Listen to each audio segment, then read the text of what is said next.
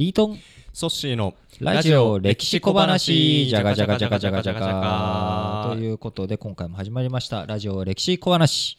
おかげさまで50回。やってまいりました。パフパパフフパフ。いろいろありましたねこの50回。いやー1回目のこととかもう思い出したくもないぐらいちょっとそうですね。まあ時間の配分とかもねどういうふうにしようかとうんか試行錯誤試行錯誤を繰り返してまあ年末12月にはい、この5ヶ月かけてですねうん。50本目を取るということではい、まあ、非常にまあいい1年だったなうん。と振り返りながら思ってるんですけれども。年末にね50本っていう節目を迎えられるのはちょうどなんか節目として何か気持ちいいですよね。そうですね、うん。本当にはい、でまあ50回目にふさわしいっていうのはわざわざ選んだわけじゃないんですがない。がはい。まあでもちょっとなんでしょう。あのやっぱり結構僕文化の話とか結構好きなのでなるほど。はい、文化の話で何かないかなと思ったんですが、ちょっと前にですね鎌倉に実は行ってきてなるほど。あのー鎌倉に長谷寺ってあります、はいはいはいであれのあね。あそこのちょっと奥まったところにですね鎌倉、えー、と能楽館という、あの能楽を楽しむ場所が実はあってですねすごく立派な場所だったんですけども、知人がそこであの能楽を楽しむ会を企画されていて呼んでいただいて、まあ、見に行ってきたんですけども、安田昇さんという能楽師の方がですね、あのまあ、能楽のことを解説いただきながら実際にまあ回れると。であ歌歌われていてで、あの古事記の、えー、と天照大神はい。が、あの岩宿に隠れるっていうんですかね。天天の岩あ戸はい、天の岩戸、で隠れてっていうシーンを、うん。うん。まあ、あの解説付きながらあの歌っていただいて、うん。うん。うんまあ、初めて能楽を楽しんだんですけども、あの能楽というと、まあ、観阿弥世阿弥親子が大成されたっていうくだりで、あのその2人があの名言を残されていたくだりとかですごしすごくあの勉強になったんですね。なのでちょっと、はい。あの改めて能楽というところをいろいろ学び直してみようかなみたいな風にちょっときっかけとしてもらった回だったんですね。なるほど。うんいいですよね。能というのも、あのー能というのはこういろんな解釈の仕方っていうのがあると思うんですけれども、はい。一つはカラオケ的な要素が結構強くあるものだと僕は思っていて、はい。結構その歌舞伎というのが江戸時代大衆文化として、あのー広がっていくんですけれども能っていうのはお面を使うのであの般若の面とかあの翁の面とか多分皆さん見たことあると思うんですけれども、ああいった面をかぶるので、うん。こう徳川家康とか豊臣秀吉とかこういった人たちがうん。能を舞ったりとか歌いをやったりとか、そういう風な記録っていうのは結構残ってるんですよね。はい。一方でじゃあ歌舞伎を演じたこう大名がいるとかっていう話って基本的にあんまりなくて、はい。なぜないかっていうとやっぱ歌舞伎ってこう発想飛びとかもそうですけれどもやっぱちょっとこうプロじゃないとできない技がいっぱいあるわけなんです。で一方能っていうのはその表情を作ったりとかっていうのはお面にこう委ねている部分もあるので、はい。結構こう周りのサポートうんがあればこうなんとか演じれてしまう、ちょっとそういったカラオケ的な要素もあって、うん。こう爆発的に人気うん。が沸騰していく。うん。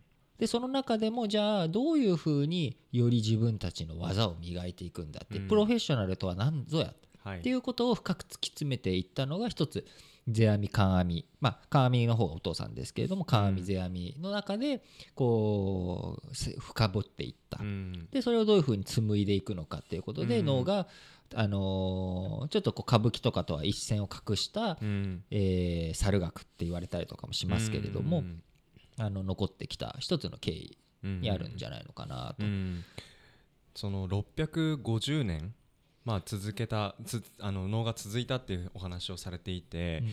まあ、それだけ続くものってそうそうないなっていう一方で、うんうん今能って聞くと僕も行く前までは、まあ、ゆっくりと聞きながら、まあ、見てるとちょっと眠くなっちゃったりとか なんか少し退屈な、あの催しなのかなって印象を持ってたんですね、ただ行ってみて聞いてたら650年続くって、うん。こんなその退屈だって言われてるものが650年続くっておかしいなと思ったんですよ。だから続くこの650年続く背景にどんな仕掛けが果たしてあったのかなとか観阿弥世阿弥親子が一体どういう、まあ、指針というかあのコンセプトを打ち出してこの発展に寄与したのかみたいなところがすごくまあ興味関心としてあの思ったところなんですね。まああのーこう650年っていう数字もまたそれも、まあ観阿弥世阿弥を起点にすると、うん。まあ、650年っていう数字になるんですけれどももっと昔から残っているものであるのでさらに長いさらに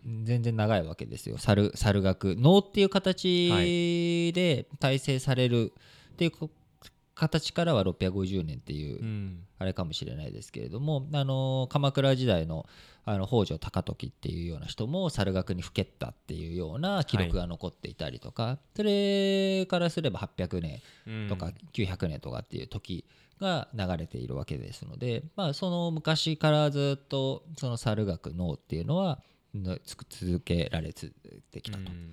でその中で特にやはり観阿弥世阿弥をうん。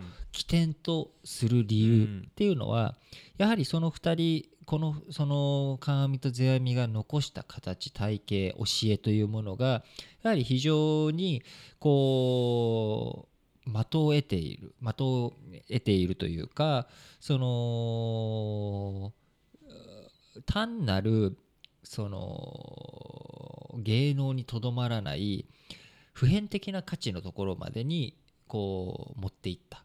それが結局時代が変われど文化が風習が変われどうん。残り続けるうん。一つ大きな要素になっていったんだろうなっていうふうに思いますね。うん。ただ有名な言葉でいけばやっぱりはい初心はするべからず。うんや、あのすれば花すれば花なりっていうこの2つの言葉がまあ比較的能の名言の中では有名だと思うんですけれどもうん。やはりその初心を忘るべからずまあ普通謙虚な初心のことを忘れるべ忘れてはいけないっていう捉え方で一般的には使われていますけれどもはい。まあもともとのその世阿弥が使ったところで言えば初心をの時その初心者の時のお未熟な姿勢を忘れてはいけないと。そこの恥ずかしさから脱却してより向上心を持っていってもっと上手くなりたいと思ってた気持ち。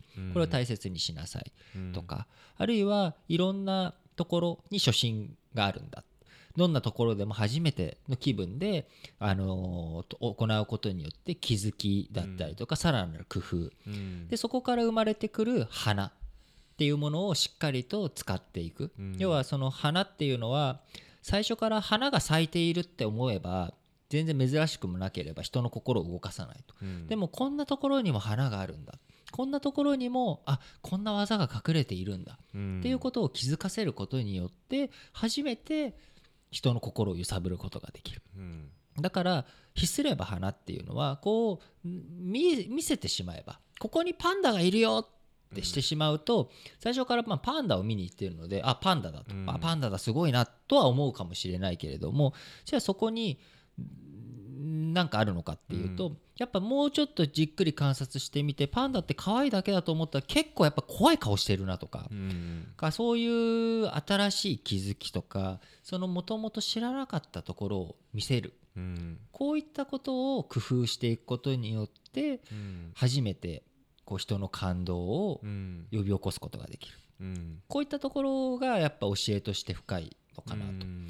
だから同じもの同じことをやるのであってもうん。それは場面やその時の天候うん。空気演じる人見る人うん。それによって当然常に初めての状態なわけですから、うん同じ二度と同じ瞬間ってないわけです、うんうん。たとえ同じ技を繰り広げて同じような歌い、同じような舞をしたとしても、うん。初心だっていう方々に初心があるんだっていう、うん。こういう向上心を持っていくこと、うん。これがやはり能がその世阿弥観阿弥を起点にあー。650年っていうところを続けていった向上心高学心のところ、うん。そして花っていうものを何かが花だっていうふうに定義づけるのではなくて、うんこう隠されているものとかあるいは気づかなかったこと、うん。これを見せることが花なんだ、う。ん。それがが一番人の心を動かすことなんだうん。っていうこと。これってまあ永遠の真理ですよね。うん。あこんなところにこんな意外なことがあるんだ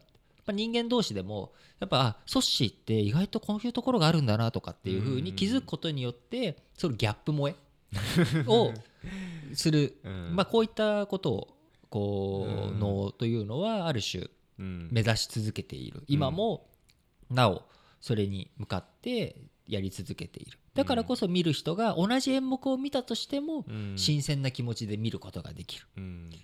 こうベースがあるからこそあ意外とこんなところで工夫してんだなみたいな。こうんなんでしょう。メインが分かってるからこそ、うん。そこのりその本家取りだったりとかあるいはリメイクしている部分だとか、はい。そういったところにこううん感激する、うん。こういったものを持っていくっていうスタンダードがあるからこそ見見えるっていうのがうん。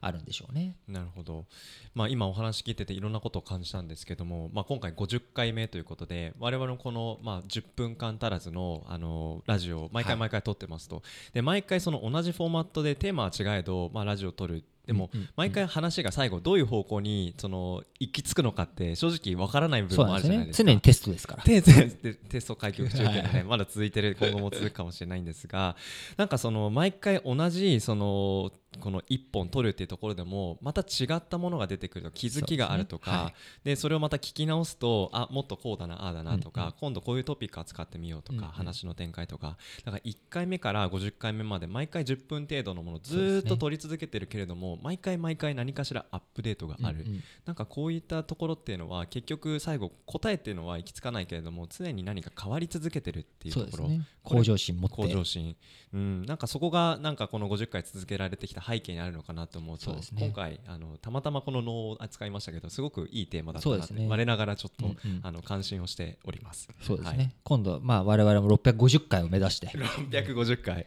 650年とはいかないまでもそうですね。650回目指せるのかどうか分かりませんけれども、はい。頑張っていきたいですね。引き学んでいきましょう。はい。今日はそんなところでしょうか。はい、えーラジオ歴史小話お相手はソッシーとリートンでした。ありがとうございます